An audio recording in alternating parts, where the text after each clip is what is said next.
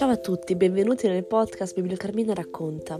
La nostra biblioteca ama il Natale e questo mese di dicembre sarà ancora più speciale perché troverete le storie del calendario dell'avvento su questo formato audio.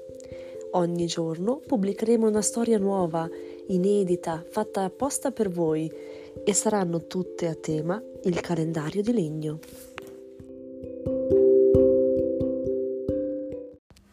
quattro dicembre Il grande furto.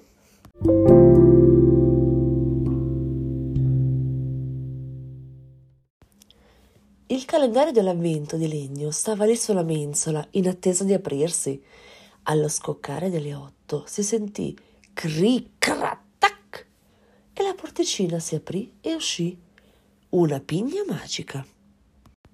Ma il caso volle che nessuno vide la pigna se non mister Folletto, il quale passava da casa di Marta quatto quatto per un giro di ispezione prenatalizia. Dovete sapere che mister Folletto era un po' birichino e ogni tanto si divertiva a creare scompiglio. Babbo Natale lo riprendeva sempre. Sai, i folletti devono essere di buon esempio, insomma mica si fanno queste cose. E nel mentre mister Folletto ghischignazzava nascondendo dietro la schiena i biscotti appena sfornati che aveva rubato da mamma Natale. Ecco, questo è il personaggio che quel giorno si aggirava per casa di Marta e Alex.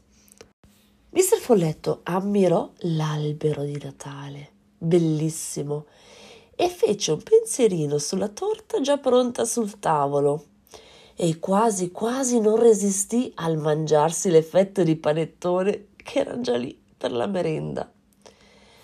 Ad un certo punto vide in bella mostra su una mensola, sì, proprio quello a cui state pensando, il calendario di legno di Marta.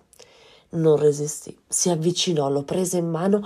Oh, era troppo bello. mister Folletto si prese il calendario e anche la pigna e quatto quatto scappò via. Chiaramente anche con il calendario dei cioccolatini di Alex, eh, mica... Eh. mister Folletto tornò al Polo Nord e di nascosto si mangiò tutti i cioccolatini, ma non capì come aprire il calendario di legno di Marta.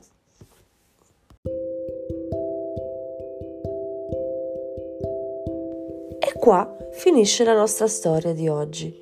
Chissà che cosa capiterà a Marta quando scopre che il suo calendario non c'è più e Alex che non ha più i cioccolatini. Ci sentiamo domani, il cinque dicembre, con una nuova storia. Ciao a tutti!